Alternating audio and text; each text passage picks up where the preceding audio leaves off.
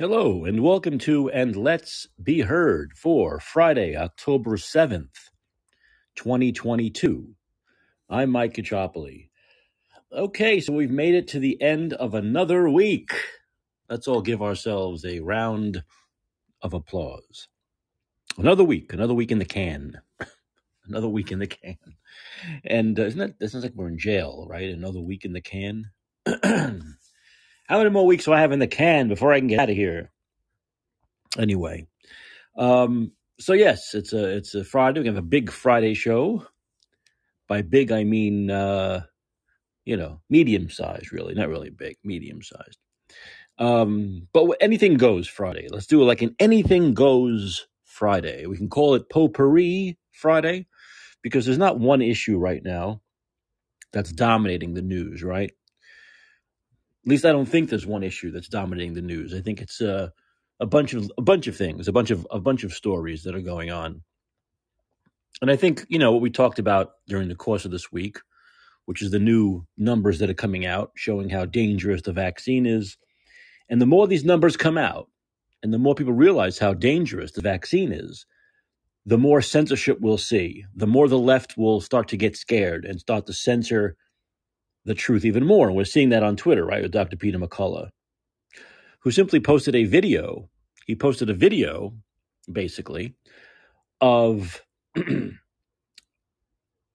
dangers of the vaccine. It was like just a couple of videos. It was really kind of banal. I mean, it was just truth. It was total truth in how nurses and doctors are now seeing myocarditis as a result of the vaccine. And it's a total lie when they say the, that COVID causes myocarditis. We've had many doctors, including Marty Makary, have said this total nonsense. There's zero, zero, zero scientific evidence that COVID causes myocarditis. What is causing myocarditis, mostly in young children, are the mRNA vaccines. That is what's proven, scientifically proven, to be causing myocarditis. And that's basically the video that Dr. Peter McCullough put up on Twitter, and they took it down and they suspended his account because they know, once again, they're going to really, the worms are going to turn. The worms are going to turn now, right? And they're getting very nervous they're getting very nervous that the American public is going to see what they've done to them. And they can't allow that, or they'll try to delay it as long as possible. They'll try to delay it as long as possible. So we're seeing more and more of this, and I'll get to um, other evidence about this uh, in a little bit. But um, so this that's one of the big stories of the week.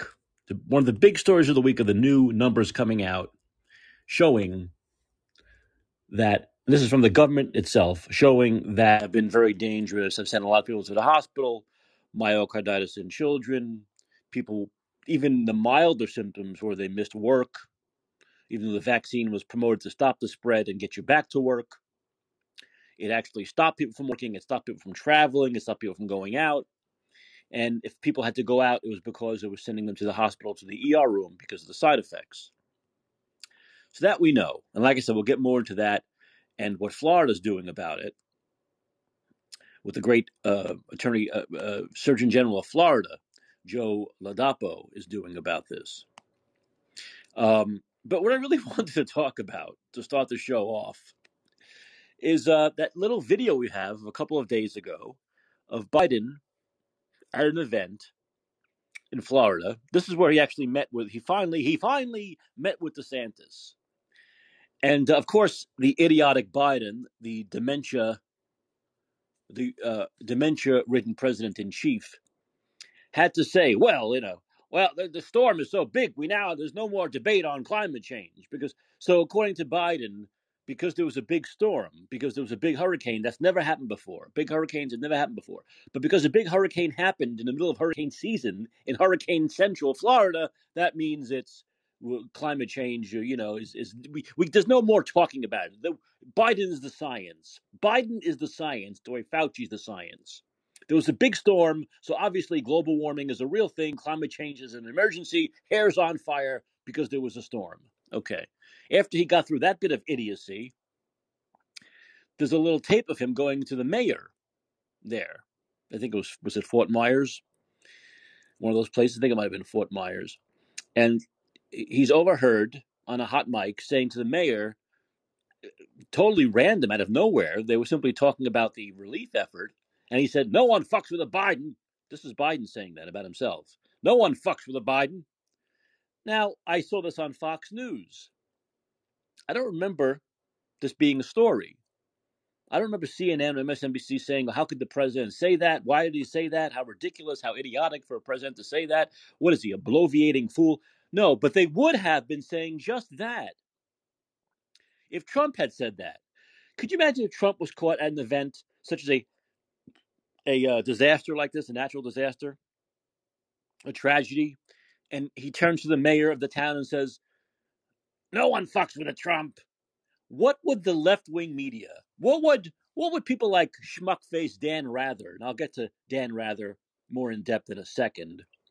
The fossil Dan Rather. What would people like Dan Rather and Rob Reiner and the anchors on CNN and MSNBC be saying if Trump was caught on a hot, hot mic saying, "No one fucks with a Trump"? Well, we know what would happen. Not only would the media be going insane, saying that the president should be have 25th Amendment for saying such a ridiculous thing, showing such an ego, what a crazy man he is, saying something like that in the middle of a tragedy. Why does he only care about himself? Of course, they'd be saying all those things I just said. And even Pelosi and others will be saying it shows he's crazy, that there's something wrong with him. But Biden says it, and crickets. Can we do a cricket? What's a cricket? Cricket. That's what we get from the left wing media. That's what we get from what 95% of the Democrat National Committee owned media. Cricket, cricket, cricket. Crickets. Crickets. Now, this just continues a double standard, the what ifism of, of Trump and Biden. What if Trump had done what Biden did? What, we've been doing this for two years. We know. We know the answer. We know that Biden gets a pass on things that Trump would never, ever, ever have gotten a pass on. This is just common knowledge, okay? And this, once again, the left wing media is constantly proving how biased they are. Constantly proving how biased they are. Now, I mentioned Dan Rather. because you remember, I know this is like the way back machine, and some of you are too young to remember this, but there was a time not too long ago. Sometimes I feel like I'm 101. I'm only 51. But there was a time not too long ago when it was Dan Rather, right? And and Tom Brokaw and Peter Jennings. Brokaw NBC, Jennings ABC, Rather CBS. When they were considered the three top anchors. Back in the day when the three networks had three top anchors who would anchor the weekly Monday through Friday evening news, primetime news. And those three were considered the cream of the crop, right? Descendants of Walter Cronkite. So Rather was one of those three, one of that triangle that were considered uh, beyond reproach, beyond reproach. Yet, as you, I, and I I just blocked Dan Rather on Twitter, and I don't usually block people. I just couldn't take it anymore. I can't take his constant Democrat Party PR shit that he puts out, proving once again that he was never a fair newsman. He's a total lefty, just like most of the media. Most of the media is not fair because they're all lefties. They're all Democrats. They all vote for Democrats and give a lot of money, some of them millions of dollars over the course of their lifetime to Democrats. So when Dan Rather goes on Twitter and is constantly promoting the narrative of the Democrat Party, the Democrat cult, it proves he was never an unbiased newsman. And now we can go back and look at things such as the way he packaged the Iraq War and other things that we know he was not unbiased. There was nothing unbiased about Dan Rather. It's just that it's gotten so bad now that it seems as though someone like Dan Rather was a Walter Cronkite type journalist. But he wasn't, and none of them are, because they're all left wingers, and they cannot, no matter how hard they might try, and some of them don't even try at all, keep their politics out of their job. So Dan Rather tweeted, like he always does, inane, like like Rob Reiner, inane Democrat narrative crap, and it goes through my feed. I'm not, I don't follow Dan Rather, but I guess people retweet, and I should block these people too. They retweet his inane shit.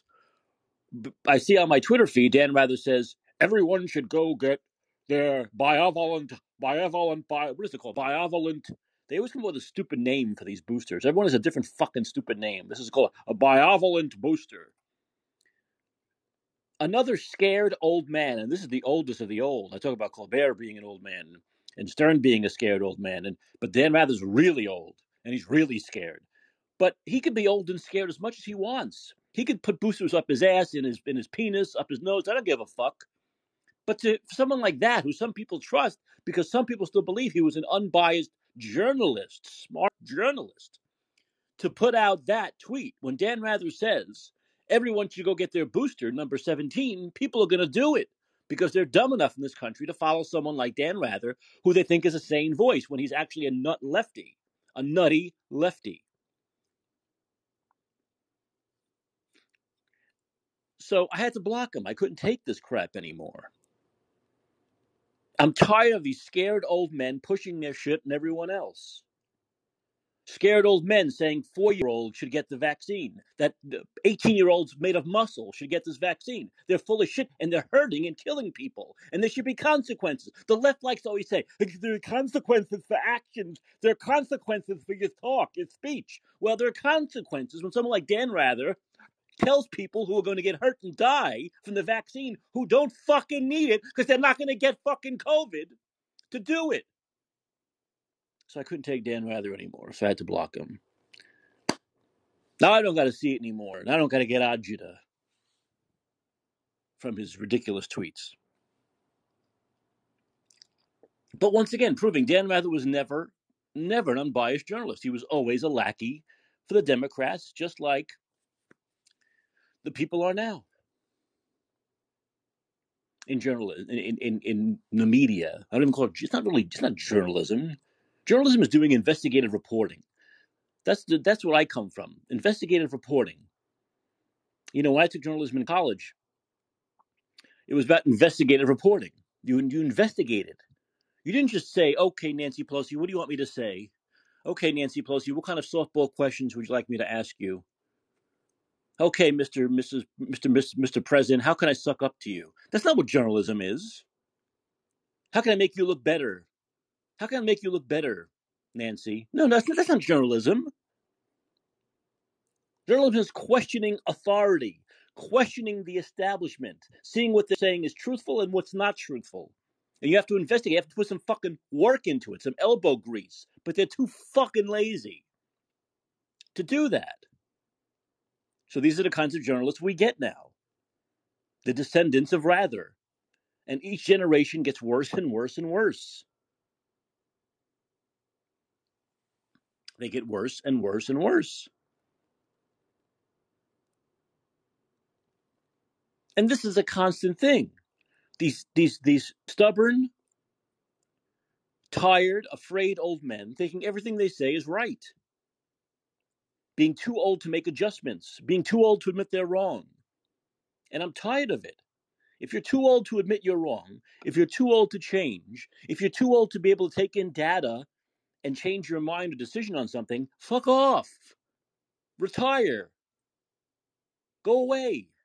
I don't want to hear from you anymore. I'm tired of this. And once again, the hypocrisy of the left. Oh, I'm, we're so tired of old white men running everything. And their whole party is old white men. All these people. Dan Rather's an old white man. Fauci's an old white man. Biden's an old white man. Can, I can keep going and going. And these are the people who they say, oh, they, these people know things. These people control and run their narrative. Not minorities, not Latinos, not blacks. They're full of shit. The Democrats are full of crap. They're a party of old white men and a white and an old and an old white woman, Pelosi. That's all they are. Schumer, another old white man who can hardly see with his ridiculous bifocals he wears. It's ridiculous. And this is the party of inclusiveness. Yet these are the people who have the strongest voice in the Democratic Party. You know, at least with the Republicans, and I, I can look at Kristi Noem. Even DeSantis is only, what, 43, 44? Tulsi Gabbard, is now much more of a Republican than a Democrat. There's much more diversity actually within the leadership and the strong voices of the right than the left. Once again, proving how full of crap the left is. They just use the minorities for votes. They use them to win elections. They use them to gain power. They use them to make money while they go poor, like during COVID. You see, I was going to do a nice light Friday show, and I will end this with two film reviews. I will end on a light note, I promise. But it's just ridiculous.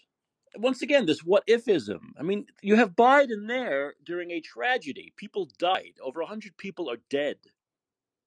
And he's in Florida, supposedly talking about relief. He's got to get in his climate change zinger. And then he goes over to the mayor and says, No one fucks with a Biden.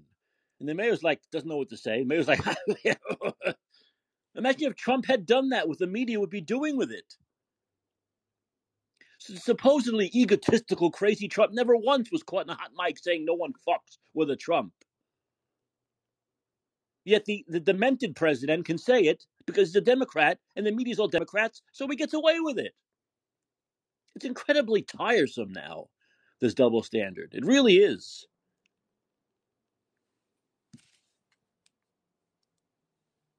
And by the way, everyone fucks with a Biden. China fucks with a Biden. Russia fucks with a Biden. Saudi Arabia fucks with a Biden. Everyone fucks with a Biden. And if you watch the sex videos, everyone fucks with his uh, Hunter Biden too. No one fucks with a Biden. The man really is insane. I mean, he's he's he's, t- he's I need a real doctor to tell me what stage dementia or Alzheimer's is this? Is it stage one or stage four? Are there four stages of dementia and Alzheimer's? I don't know. But he's well gone. He's well into it. Well, well into the well into the course. There's no doubt about that. And yet there he is, finger on the button, right? Has the power to do that. Already talking about nuclear war like it's a like it's a like it's war games, like it's nothing.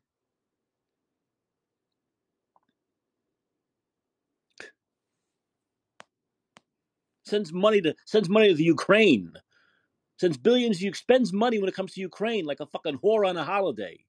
Can't stop spending money to the can't stop sending money to the Ukraine. Can't stop trying to initiate World War III. But Democrats are peaceful. We're we're anti-war. Yeah, right. Said, we can talk all day. I could do five shows a week of an hour a, a night doing the what ifism between Bush, between Trump and Biden. What if Trump had done this? What if Trump had done this? Never ending criticism in the left wing media. Never ending criticism on MSNBC and CNN and PBS and NPR. Never ending. But when Biden says it, nothing. Total silence. Or they think it's uh, cute.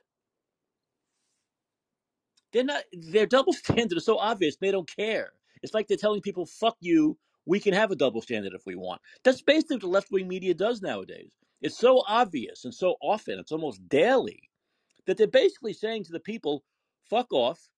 We're lefties. We'll run things the way we want.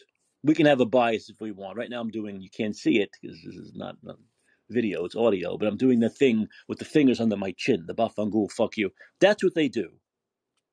They don't care anymore. They simply don't care. So going back to Florida, since we're on Florida, Joe Ladapo, the great Surgeon General of Florida, who should be the Surgeon General of the United States and will be once Ron DeSantis wins the presidency, said today we released an analysis on COVID 19 mRNA vaccines the public needs to be aware of. This analysis showed an increased risk of cardiac related death among men 18 to 39. Florida will not be silent on the truth. And he put out a press release.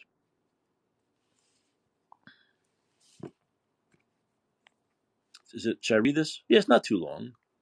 I'll read it.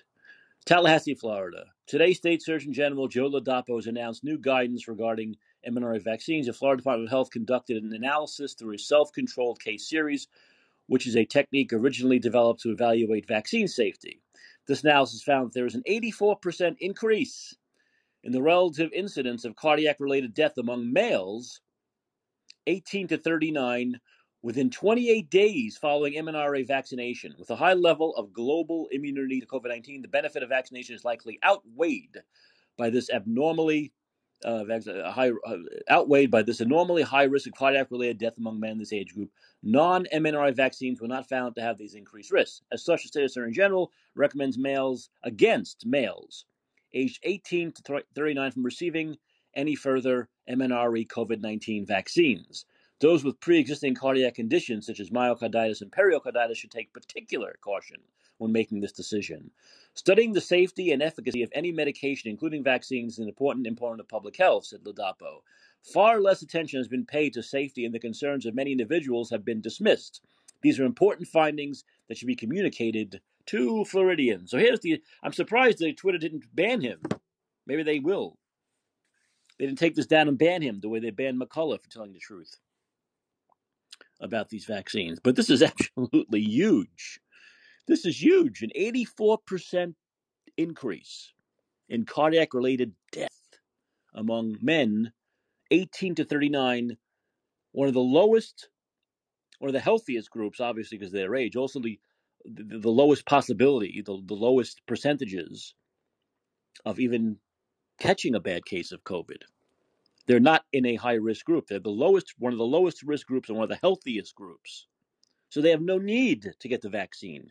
Yet this government has forced the vaccine on them and has killed them. The government forced the vaccine. Remember, it's bad enough if the government said, take it if you want, don't take it if you don't want, leave us alone. Bad enough. But they forced it on these people to keep their jobs, to participate in life. Therefore, it's murder. These people have committed murder, homicide and they should be held accountable. And what do you do when someone commits homicide? You put them in fucking jail. Some places you get them the death penalty. I'm not for the death penalty. They should be in jail. They should be in jail. They have no chance of going to jail. But they do have a chance to be held accountable if Republicans win in, in 31 days. I received my uh, I've received my fake ballots. They should not be sending out in the mail here in here in San Francisco. They just send the ballot. Here we are, 31 days until the election, and everyone got their ballot. You don't have to ask for it. You still got it in the mail. You don't have to ask for a ballot, but you still got it. You can print them out. You can you can hand them to your wife and say, "Here, do it for me." You can hand them to your neighbors and say, "Here, do it for me." You can hand them to homeless guys. Say, "You vote for who you want to vote for, and it's my name. Don't worry about it. As long as we only vote once." This fucking fakakta system here, which of course they do because they know it helps Democrats win, when of course there's no accountability in the election process. So everyone got their ballots today. So since you got them anyway, vote for Republicans. Vote for John Dennis over Nancy Pelosi. John Dennis over Nancy Pelosi in San Francisco. Vote no on Proposition H. We'll get into more of this later. But many people got their ballot today. So vote the right way this time. If you don't have to worry about being shot in the street, killed in the street, raped on BART, if you don't mind getting shot in the street or having a relative who comes to visit being killed and raped or being shot and raped on BART, then vote for Democrats. Go fuck off. Boy, William, you got to calm me down. I've, I put myself in a bad mood. Hey, brother, I don't know that what I'm going to add is going to calm you down. It's you always calm. Your voice is calming to me. So. oh, I'm glad. Well, yeah, what I'm going to absolutely, absolutely unfortunately, what I'm going to tell you is going to get us both fired up. Um, you've heard of attorney Robert Barnes, right? You know, Robert yes, Barnes. I have. Yes. Well, I put in the chat a link. Uh, I I took a screenshot of this Twitter, and then I I got it in clip trace. So you see this, and then you'll see a video. Uh, you know who Steve Kirsch is? Uh, Substack. Steve yes. Kirsch. Yep. Yeah. Um, and uh, there's an embedded video of Robert Barnes talking about um, this issue. Let me just quickly read. It's only a short paragraph. His Twitter. The DOJ hid the facts exposed by whistleblower Ian Brook Jackson from the public, including the dangers of the COVID vaccines due to the illegal behavior by Pfizer in the clinical trials. The DOJ hid the facts, brother. Can you believe this? I, I Holy believe. shit. Yeah. Now, so he finishes one more sentence or so. What, now they claim no right for anyone to sue Pfizer for ripping off the American taxpayers. Corruption? Question mark. The main thing is the deaths. Sudden. What, what you're describing. Oh, maybe that's his sad sudden uh, death, adult death syndrome. All these cardiac arrests. My friend Chris didn't want to get the shot, but he was taking care of his He's 50 years old, down to his high school weight, was caring for his parents in a nursing facility. Well, they're in a senior campus where they had their own unit. You know, they didn't want to go into the group living. You know, they wanted to keep their privacy. So they had like a cabin there. Right. So he went up there. He said, Billy, I'm going to get the vaccine. This is early on, of course, you know, in the 2020. And he was a natural guy like me, and, uh, you know, naturopathics believe in herbology, etc. I said, Chris, really? I said, you know, vitamin D3, you know, zinc, you know, quercetin, whatever.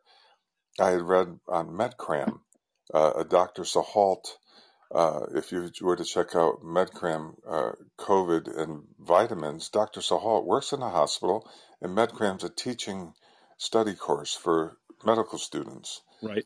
So he cites, and I would have recommended to Chris was um, what, what the doctor cited, Mhm. uh, which is a quercetin. It's a Dr. Zelenko protocol, sort of, add NAC N-acetylcysteine, and you got it, right? But Chris was like, my parents aren't going to take that, Billy. And if they died, I'd feel horrible. Uh, Mike, he died of a massive coronary after his, shortly after his second shot in a 7-Eleven parking lot. He got out of the car because asked his mom what happened. He had a massive coronary. Doc said he was dead before he hit the ground. How'd they know that? He never put his hands out. Right. Right. He had no comorbidities. Now, one more. My stepsister's daughter is 38, was um, had asthma her whole life, but won little BMX bike championships. You know what I mean? It wasn't severe asthma. She was a competitive athlete, great shape, was a gourmet, gourmet chef's assistant. Um, so she had to get vaccinated working in the food industry in the restaurant. She was up in Oregon, I think. And uh, Ricky, my brother, sends me an email. He said, Krista died. She died in her sleep.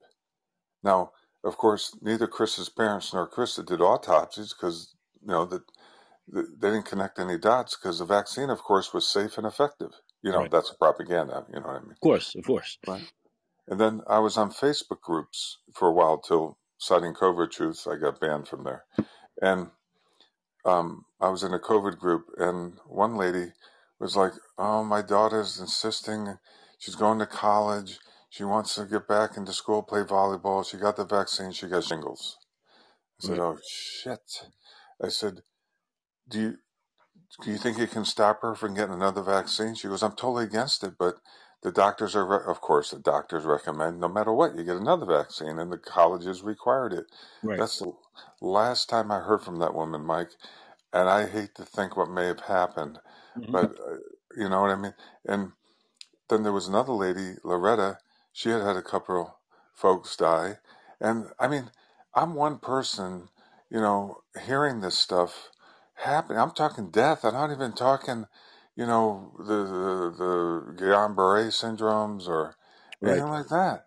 Right. And so, I mean, I miss Chris. He, I knew him for decades. Yeah. He used to stop by and see me.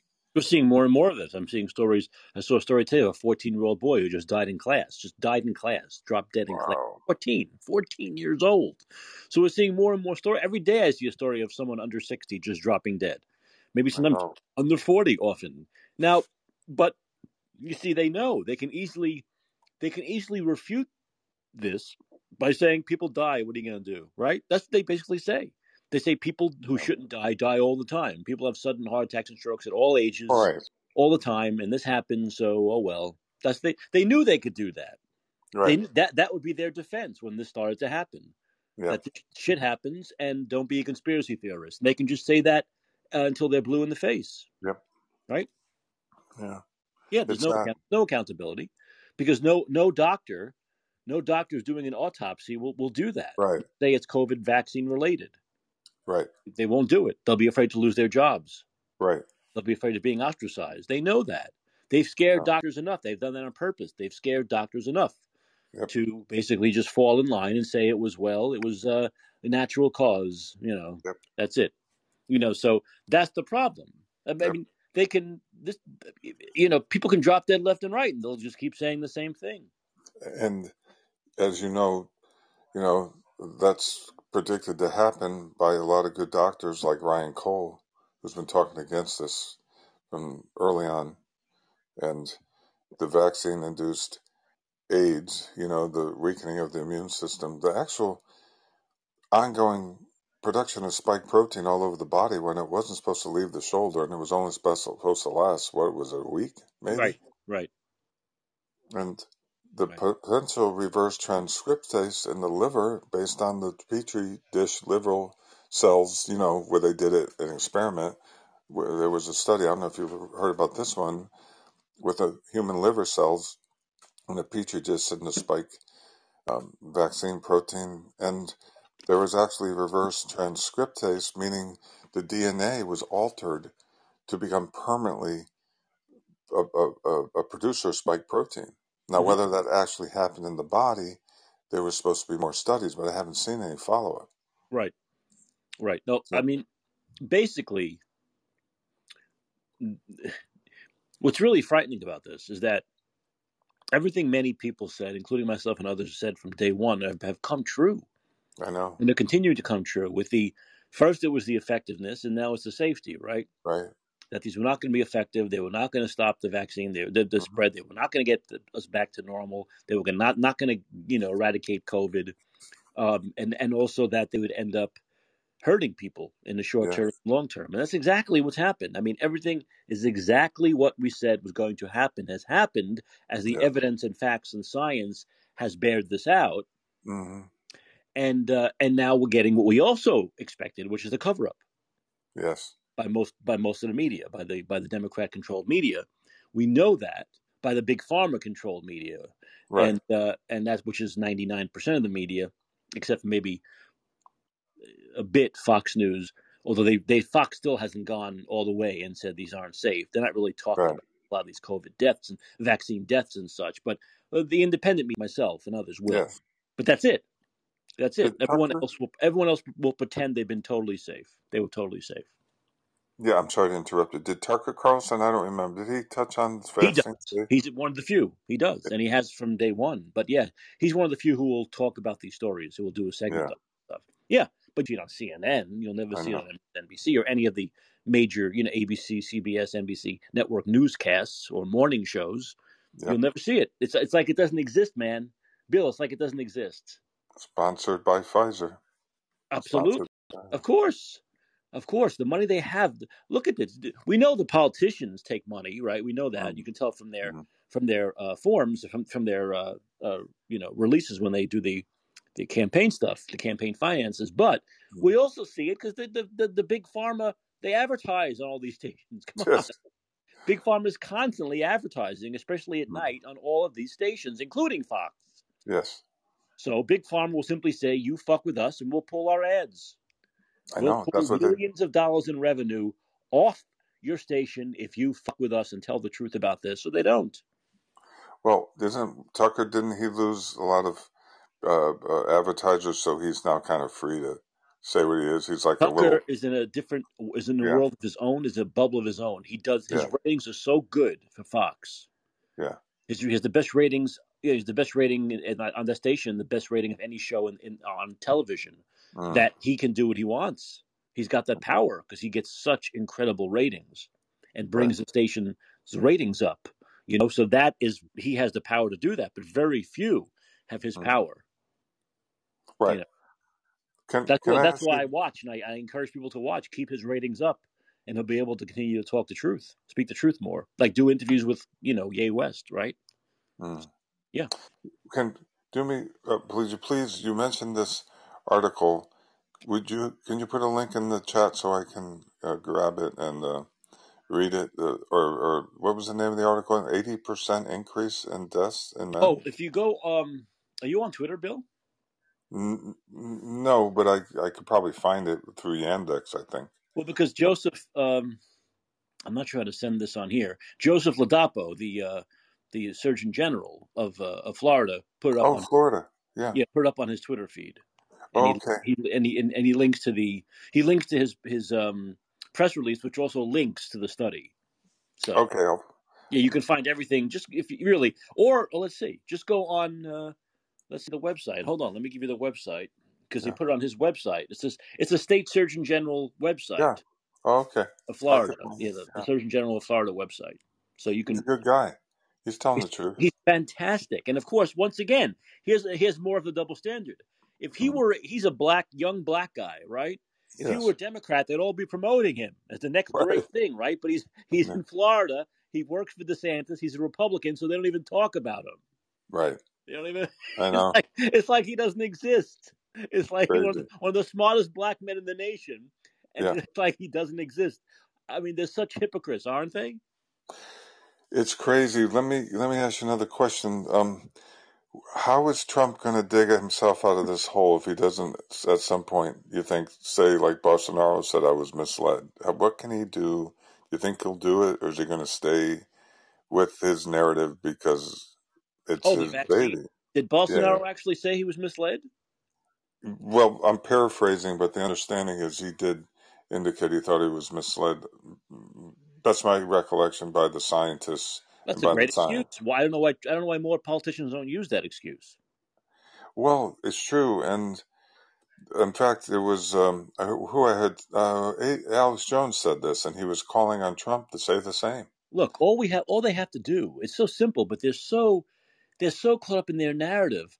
All Yeah. they really need to do is throw Fauci under the bus, Yeah, right? Yeah. And I'd love to see him thrown under the bus. You know, I. I, I, that's all they need to do, really. I mean, throw Fauci. Maybe you have to throw Birx in there and Redfield under the bus, yeah, and that's it, right? But they won't even do that because they he's such. They have to promote him as such the hero. Fauci is the hero. He's the anti-Trump. He's the hero of science, and they cannot get past that. They're so they're so naive. They're so ignorant, basically, and they're so stuck in their narrative that they can't see how easy it would be for them to get out of this by simply throwing Fauci under the bus. Oh, the Dems. Yeah, but here's here's the issue for me. Um, trying to look at all sides. Mhm. When Trump went on Candace Owens after she interviewed Dr. Malone and kind of tried to put her in her place, not you know refute her. You know, vaccine doesn't harm people. This is the greatest thing. He stuck with his narrative, and she was like, "But isn't there more information now?" And he dug in, and I was like, "What is he waiting for?" Right. You know, I don't understand. Maybe he's not going to pivot. You know, maybe he's just it's. But at least we have DeSantis, and so people like me have an option. You know, I can't vote for someone. He's. You know, I'm. Uh, you know, meathead ex construction worker, Yeah. and if I could read the science or you know the articles and listen to the doctors that you and I, you know, believe in, so can Trump. And I, I don't know why. I mean, I don't have answers to that. I only could observe it and go, well, then the option is DeSantis. I mean, what other option is there? You know? There is no other. I, I, I see no other option at this point. Yeah, Yeah, I see no other. That's why I hope he runs because if he doesn't, I don't know what I know. You know, well, I would, well, I would absolutely, and I'll say this again, I would absolutely vote for Trump against Biden or any other Democrat. I would, Yeah. absolutely. but I would much rather, I, I would, I, I'd be much prouder to vote for Ron DeSantis. Yeah, You know, and I'd feel the country is in much better hands if he would become president. You know, um, yeah, so we'll see what happens, but I hope he does. I mean, I, I mean, he keeps on getting these these gold stars. He keeps on winning Mm. everything, every issue. So I can't see Right. he wouldn't run. I mean, strike while the iron's hot, right? yeah. That's what I say. Why wait another six years? You don't know if the iron's going to be hot anymore. But So here's the thing. I think that he'd either have to run as VP or Trump would have to endorse him as president because there's no way he's going to get in there.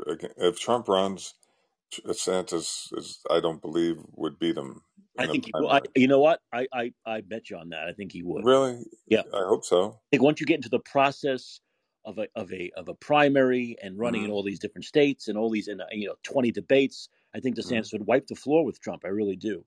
But Um, I I also believe that if Trump runs Mm. and someone like DeSantis decides not going to run because he's afraid of Trump, I'd lose my faith in Ron DeSantis. I mean, Yeah, he's afraid to run against Donald Trump in, in, a, in a campaign. Yeah, How is he going to run the country? How is he going to stand up to China or Russia or anyone else? So I would hope that if Trump decides to run, DeSantis doesn't wimp out. I would like to see Mm. some strength from him and, and, and run against Trump. I would. I, me, we're singing to the choir. But I think I think someone had said that Trump had said I never I don't I remember I don't I haven't heard him say this, but someone said that he supposedly has said that if he runs, he believes DeSantis is a, is his most formidable challenger. Oh, he did. Yeah, Okay. yeah. And he made a comment about DeSantis. He tried to call him out and get uh, DeSantis to state his vaccine status. And DeSantis said, no, that's a personal thing. And then, best of my recollection, didn't Trump kind of insult him with a trope like you're, he's a wimp or something? Because I can't remember the exact phraseology. Um, I have to look back on that. We hear so much, we're so overwhelmed with so much information now. But you know, Um, DeSantis, there's one issue where DeSantis can really get Trump on if he runs in a primary, and most okay. Republicans would take DeSantis' side on this, which is Mm. how wrong Trump was about the vaccine. Right, right, I agree. Because all this information comes out showing how it's not, if we know it's not effective, so Trump was wrong there, and how it's not safe and it's hurting and Yeah, killing people, that can be a real dagger when it comes to that issue with the true. Republican Party and Republicans. They will resonate with that because they don't like the Yes, vaccine, you know, at all. Most many of them don't like it at all, you know. So that could be a real issue where he could get Trump, and that's on his pushing the vaccine and this Operation Warp Speed Mm. you know, and uh, I mean, I think that's a winning issue for DeSantis, especially as more information comes out now showing how how poisonous this is. I, I, I, I keep my fingers crossed. I lost a couple of people that I, I had no major comorbidities and they were healthy and they were active and it just, I don't see that. I mean, obviously it's anecdotal. I, I don't have autopsy results, but, um, I don't know. And I, I don't think there's any question. Obviously the study shows it attacks the heart. We've seen vaccine uh, journal study where uh, said mm, I think you quoted it's built it's baked into the attorney general's uh, the evidence that uh, Yeah, the Moderna is five times more deadly uh, than uh, COVID uh, regarding the heart issues. Whatever heart issues can come from COVID, the Moderna is five times. For men under 40, recommend not getting. That's Vaccine Journal, and that's the Brighton Coalition uh, which is backed by the World Health Organization. So the WHO is not going to be able to get out of that. I agree. That's true, 100. percent I agree with you. Absolutely. You know, Yeah. yeah, they can't. They can't. You know, so Mhm. you know, we'll see where where that goes. William, thanks for the call. Let me get to Daniel. Oh, okay, Mike. Yeah, very Thanks, good. buddy. Thank you. I appreciate it. Thanks. Me too. Bye. Okay. All right. So let's uh, go to next caller here, which is uh, Daniel. What's going on? Hey, Mike, just got done with one of my uh, evening San Francisco walks. Um, and um, and I'm thinking two things. First of all, um, DeSantis and Ladapo 2024. Um, the reason that I really want to see uh, Ladapo, which, as you just mentioned, is uh, the Surgeon General of Florida um, in office as vice president, is with him in there. I don't think we're going to forget these last two and three quarters years of hell. Um, and I think he's going to, along with people like Paul, is are going to uh, hold people responsible for what they did to our country, to our society, to our communities, um, what they did to individuals. Um, you know, listen to Bill talk. He's right. It is just anecdotal, but I have heard so many anecdotes that are so similar to what that Bill has been talking about. Um, it's it's just it's just so commonplace, and he, even though it's anecdotal, the the common the commonness of, of this, the, the frequent frequency with which I hear these uh, adverse effects from these mRNA vaccines is just it's just staggering, and it's just something you can't look away from.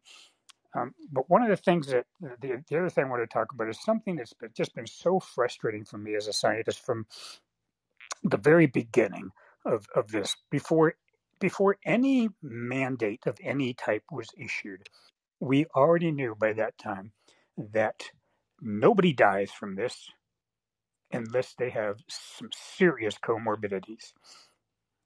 And those comor- comorbidities were always tied almost exclusively to obesity. They were comorbidities of hypertension, comorbidities of diabetes, and all the sequela from diabetes, which is uh, small vessel disease, heart heart disease.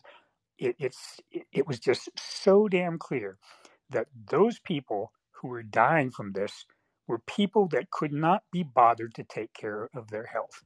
So the fundamental thing we knew very early on that should have dictated, dictated all po- all policy, because from from a moral perspective, is that no healthy person should be asked to sacrifice anything for the to, to, for the sake of protecting people who could not be bothered to take care of their own health. That is fundamentally immoral.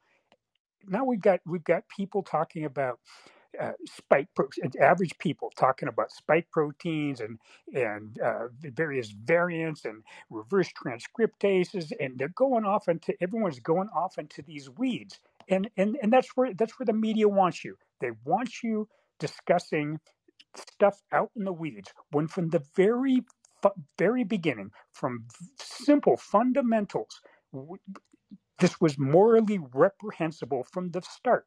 We knew that the only people that died from this stuff were people that couldn't be bothered to take care of their health, to ask others to sacrifice their jobs, their livelihoods, their mm. educations to take chances with a shitty vaccine that had only had three months of phase three testing and it was issued as emergency use only, to ask any healthy person to take a chance with any aspect of their life and to take a chance with their job because people that could not be bothered to take care of their own health was grotesquely fundamentally immoral. And it should have been this this shit should have stopped there. We didn't have to get off into the weeds of talking about all the minutia of of of, of this virus and how it's transmitted et cetera et cetera et cetera.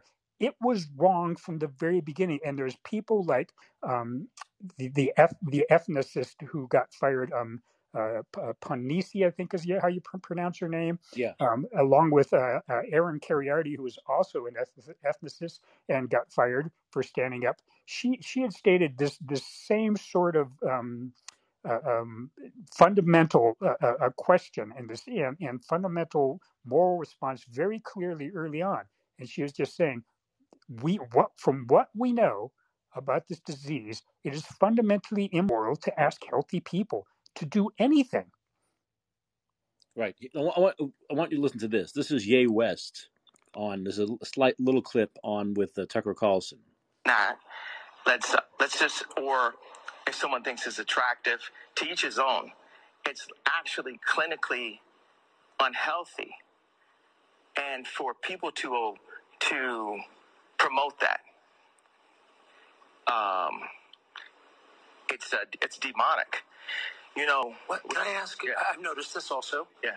Why do you think they would want to promote unhealthiness among the population? It's a genocide of the black race.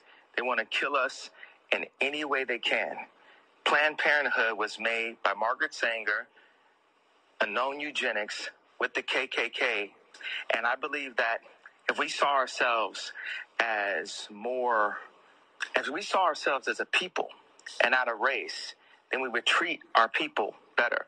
Like if you go to a Jewish person and you say a race, it's it almost gets confusing. It'll cut you off quickly and say, We're not a race, we're a people. Well, our people are supposed to just say, say it loud, I'm black and I'm proud. Okay, well what about do you own the land that you're living in?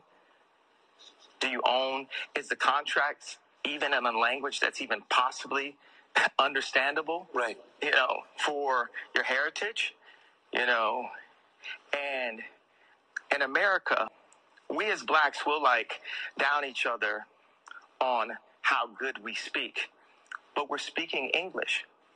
There's nothing whiter than English. We're not in our native tongue, actually. So we judge each other on white um, goal lines not based on exactly what our culture is based on.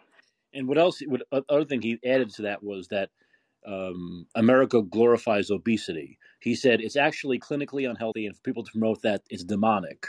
So he was talking about how we, we not only talk about how bad obesity is here and how much damage it causes, but that we glorify it. We actually glorify it.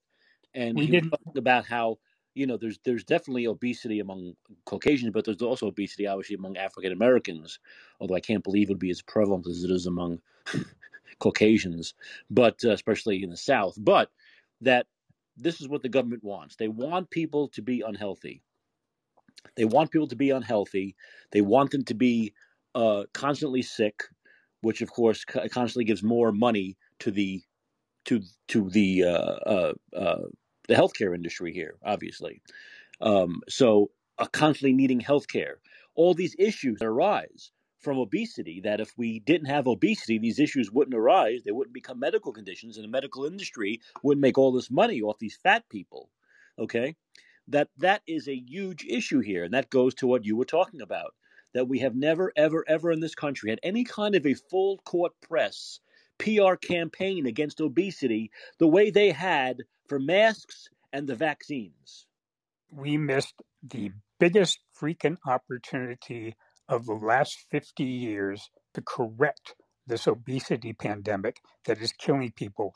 If you remember that I listed four basic principles early on in early 2020 and said to everybody, "E- everything else is going to be noise. And those four basic principles were masks do not work, lockdowns only deepen and promote eh, deepen and prolong suffering vaccines are for endemic disease and not pandemic disease. And this pandemic is primarily a complication of the obesity pandemic.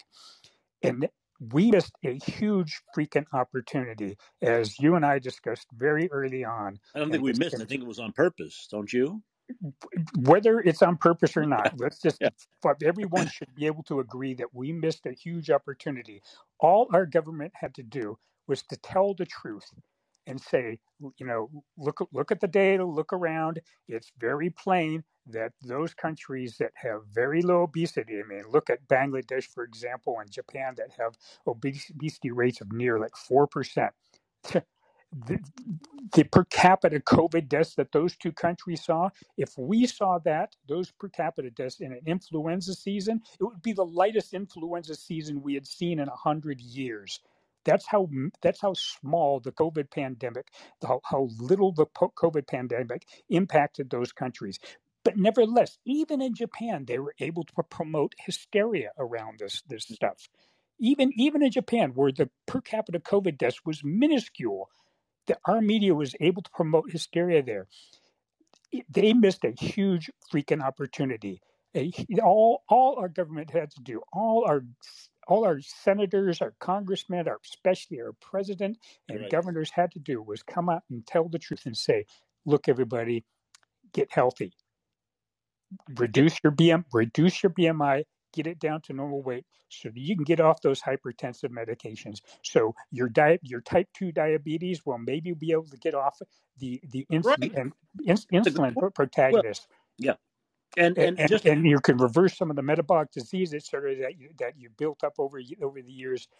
That they had huge freaking opportunities. We saw when I was in when I was in medical school. I remember it being mentioned that there, there was a big exercise craze in the late seventies through early eighties, and uh, it was I, I remember in one of the epidemiologies of cardiac disease classes that was mentioned that how how rapidly you can turn around the prevalence of cardiac disease and they used this fad eh, eh, eh, or they mentioned the fact I should say that this fad had dramatically decreased cardiac deaths in this country right. and the fad only it lasted for 10 years hmm it- but it dramatically increased cardiac deaths. And then people started getting obese, and boom, it shot back up again.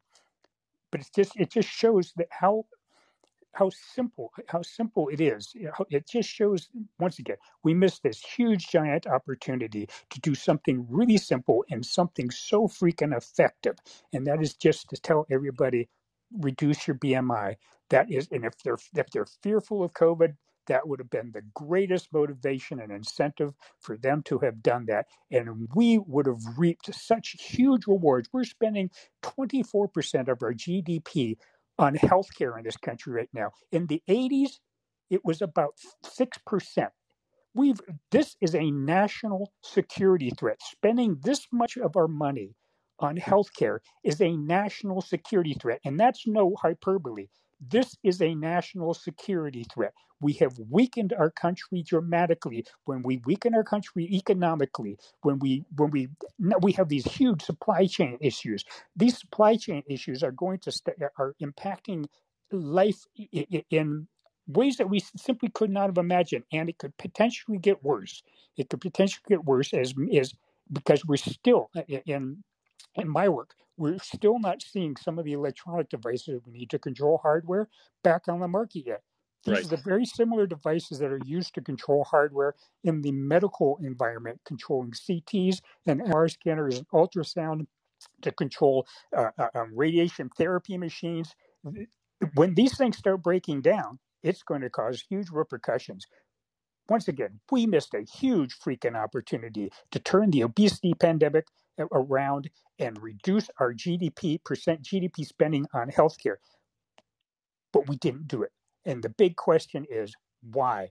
Is it so pervasive? Is does so much of our country, does so many to, to so much of the do so many of the wealthy in our country benefit so heavily off this expenditure on healthcare right now that it's just impossible to convince them to do anything about obesity at this point?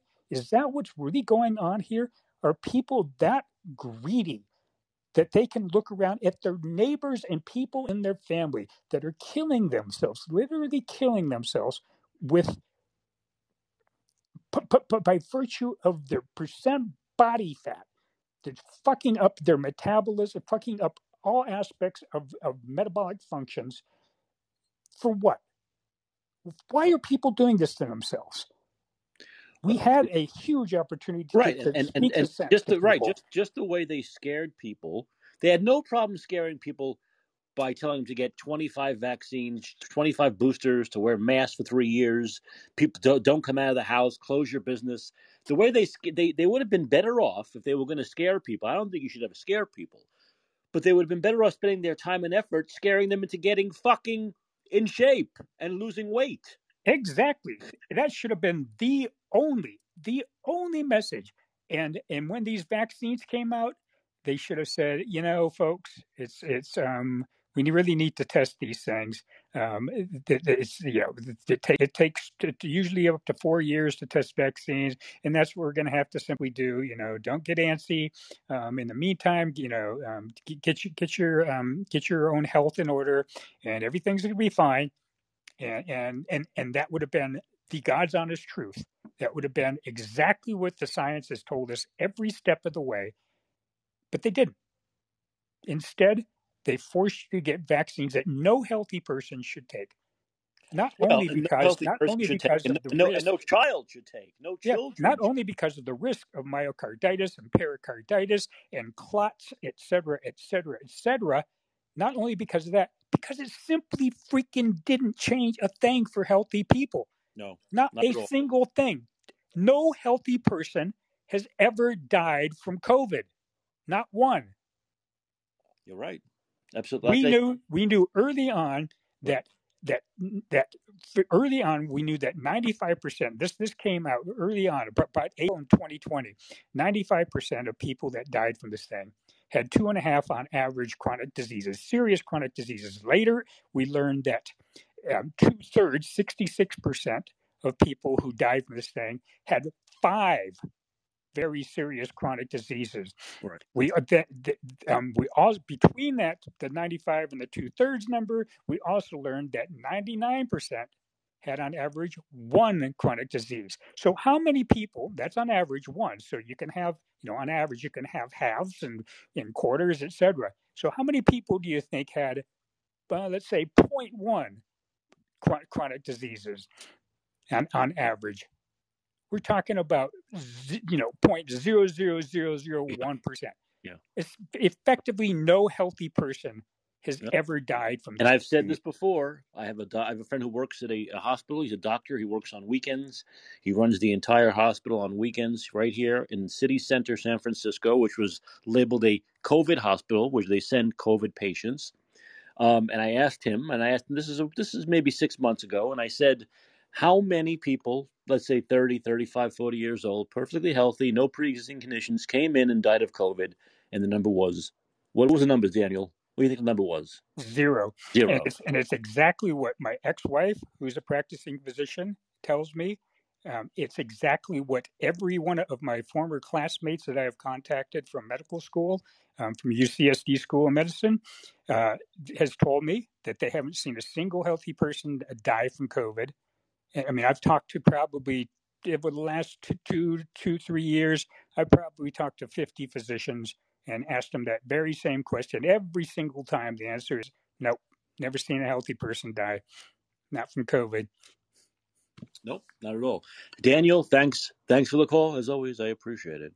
Thank you. And and Daniel and I and uh, and a friend of ours, I wanted to make sure I I mentioned this, and I'll also mention it next week.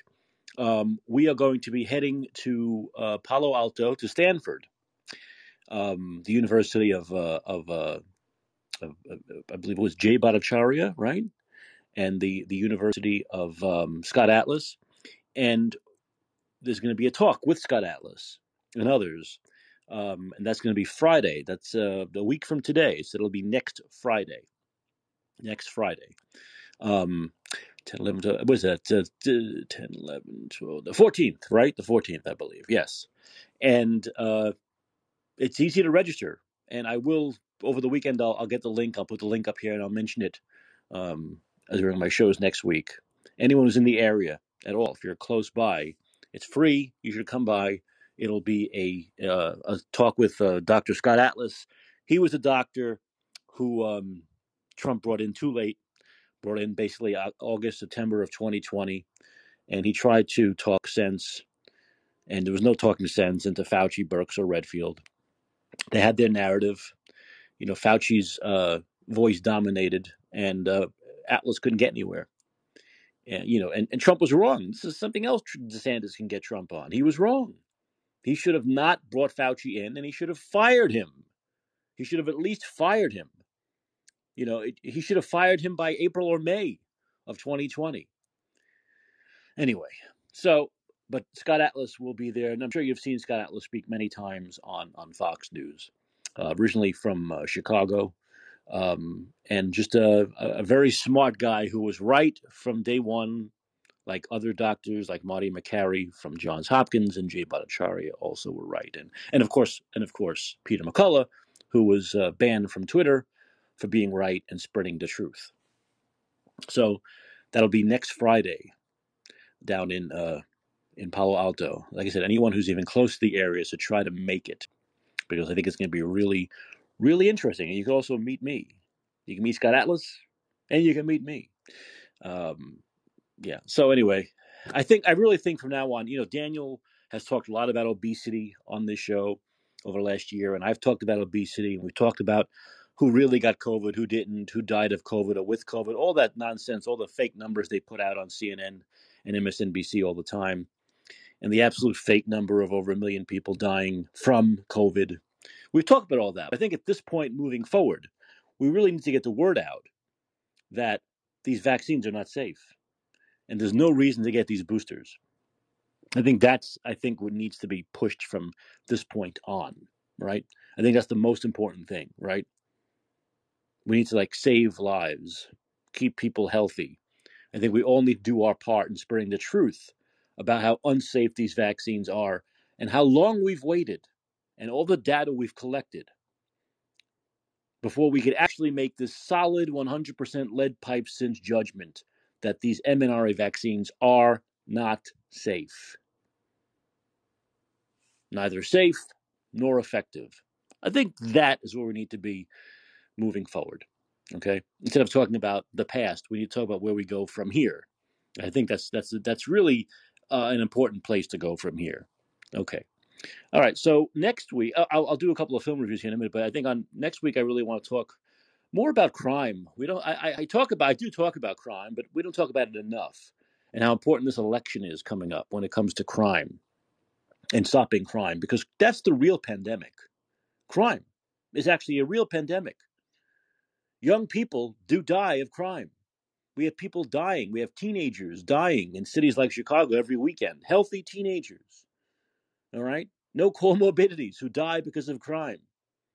Okay, and this is the this is the along with you know fentanyl, which is also part of crime. All the fentanyl is coming in across the border and killing young people. This is the real pandemic. This is this is a disease that's really killing young people and healthy people. Okay, COVID didn't, but crime is, and so we'll talk more about that next week.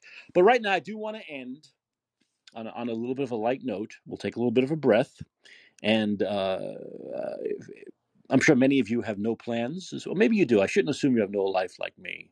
But uh, um, if you don't have any plans and you want to go see a couple of movies, there are a couple of movies I believe that opened up today that I saw that are really worth seeing. In fact, they're th- this is like kind of the beginning of the Oscar season now, October, and these are two of the best films of the year. The first one is called Triangle of Sadness, which is uh, directed by a Swedish director, Ruben Östlund, who um, directed The Square and and Force Majeure, which are also two great films. And this is the second film of his, uh, including The Square, which in fact back-to-back films of his won the Palme d'Or at the Cannes Film Festival. Uh, Triangle of Sadness, and it basically it's about a bunch of rich people who are on a a, a yacht, a very like a, a quarter a quarter billion dollar yacht. The captain of the yacht is played by hilariously by Woody Harrelson, and uh, there are a bunch of very rich folks who are on this cruise. And uh, the film basically uh, the, the cruise doesn't. Uh, I won't say exactly what happens, but there's a there's a bit of a shipwreck, and they end up stranded. Some of them who survive end up stranded on an island together. Um, uh, but the film's really about how the class system works and not just the class system but the environment around the class system the way our, our our roles in life our class system can change depending on our environment and how how thin that line is between let's say being one of those wealthy people who have all the control and all the power and one of the let's say the people working and scrubbing the floors on that on that yacht and who are being told what to do by these rich people who are often very clueless. Um, you know the, the the people on this ship they have wealth but their wealth comes from things like selling fertilizer. As one guy says i sell shit. That's basically what he says i sell shit. Uh, fertilizer. Another one another guy became very wealthy selling weapons of mass destruction such as such as bombs and hand grenades. Um, and i think in the hands of a lesser director it would basically just be a film that is making fun of wealthy people, which is easy to do, right? It's really easy to make fun of these elite, wealthy, snobbish people who think they're right about everything and know everything. But the film doesn't take that easy way out, let's put it that way. And there are a lot of surprises along the way. And how it really shows how that, that that saying there, but for the grace of God go I, how there's very, very thin line and how circumstances can change so quickly that could make us flip from maybe being one of those wealthy people on the ship giving all the orders to the people who are taking the orders and don't have the power. This is the power in society that the that the wealthy and the and the privileged have. But it's also incredibly funny. It's incredibly sharp black humor um, incredibly biting humor, great performances. I totally recommend Triangle of Sadness. Okay, that's one. Okay. The other film I'm going to recommend is uh, called Amsterdam. Um, and this one stars Christian Bale, who is one of my favorite actors. For people out there who haven't seen, wow, who haven't seen um, Vice, where he plays Dick Cheney, you absolutely have to. You must see. You must see it. The performance he gives in Vice is just stunning. To think about that's the same guy who was in American Psycho. It's really amazing what Christian Bale does to his body physically, how he alters it. Just a brilliant actor. And uh, in this, um, it's filmed by David O. Russell, who did uh, uh, uh, Three Kings. Um, is one of his uh, one of his more popular films. Um, and he, the film takes place in the 30s. It goes back and forth between 1918, 1919, and the 30s. And Christian Bale, it's really about three friends played by Christian Bale, uh, Margot Robbie, and John David uh, Washington, who meet in 1918. Uh, Christian Bale and uh, John David Washington are in the uh, World War One, and they end up critically injured, full of shrapnel. And Margot Robbie um, is the uh, is their nurse, who who takes care of them and, and, and mends them. And they become great friends. And they end up going to Amsterdam to live together. And they have this wonderful, perfect life together in Amsterdam just after World War One. In that period, in that very short period, we have to remember that very short period between World War One, which is supposed to be the war to end all wars, and World War Two, right? Which would 20, 30, basically 22, 23, 22 years later, right? Would start again. So there's that period in between, just post World War One and before all the lead up to World War II, where the conditions were really perfect. It was peaceful, and they had this wonderful, perfect life in Amsterdam. And then they kind of go their separate ways. And then we fast forward to 1930s New York. Christian Bale is a doctor. John David Washington is his, his lawyer, his friend and his lawyer. Uh, they become professionals. And what Christian Bale does is he kind of mends people. He mends a lot of uh, veterans who were injured in World War One. Like himself, Christian Bale himself is scarred. You may have seen the trailers. He lost an eye. He has, a, you know, he has a, a fake eye, glass eye. Um, and like in most David O. Russell films, if you haven't seen them, the, the plot is kind of secondary to the characters. And uh, some people aren't going to like this because it's a very eccentric. They're very eccentric characters. It's a the plot is kind of all over the place. Um, also in the film is Robert De Niro, who plays a general who was a big general during World War One, now retired, who has a lot of cachet. He goes around giving speeches. He's very popular, and the plot circles centers around him and some people who are nefarious, who want him to kind of give a speech and lead the way to get FDR out of the White House and institute sort of a banana republic, kind of a fascist government. And this is, of course, pre, is a prelude to what would happen a few years later when Hitler took power. Um, so the plot centers around that and the murder and the three friends who are trying to find out who committed the murder and what's going on with this kind of new world order plot that's going on. But once again, the plot is kind of all over the place. It's secondary, though, to the characters. And the characters are eccentric, but also I find them to be three of the most interesting characters in the film in a long time and the dynamics of their relationship. And Christian Bale is such a great actor. His character is so eccentric and tough to uh, I, I say a lesser actor, it would be very tough to be able to sympathize with this character. But Christian Bale is such a good actor, so fantastic that he makes you sympathize with his character and really holds the film together. And the three friends and the relationship and the and the performances are what carries the film. Okay, and I think it ends up being a very touching film because of the performances, because of the deep, rich characters and uh, David O. Russell's fantastic direction. So I would see Amsterdam for sure. I think Triangle of Sadness is the better film, but Amsterdam is also a really, really good movie. If you really like performances and interesting characters, um, I think this is it. And and most importantly, David O. Russell gives Robert De Niro a meaty role. I'm tired of seeing De Niro in these stupid com- comedic roles. This is a once again a meaty role for Robert De Niro, and he's fantastic. And once again proves he's a great actor.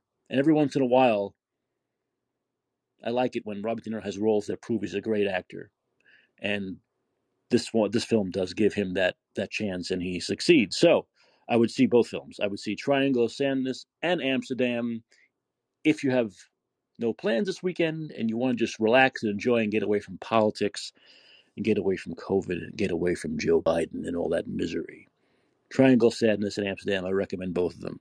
Okay. Whew. All right, this has been a good week. I want to thank my callers tonight, Bill and uh, Daniel. I see Brandy's also uh, listening.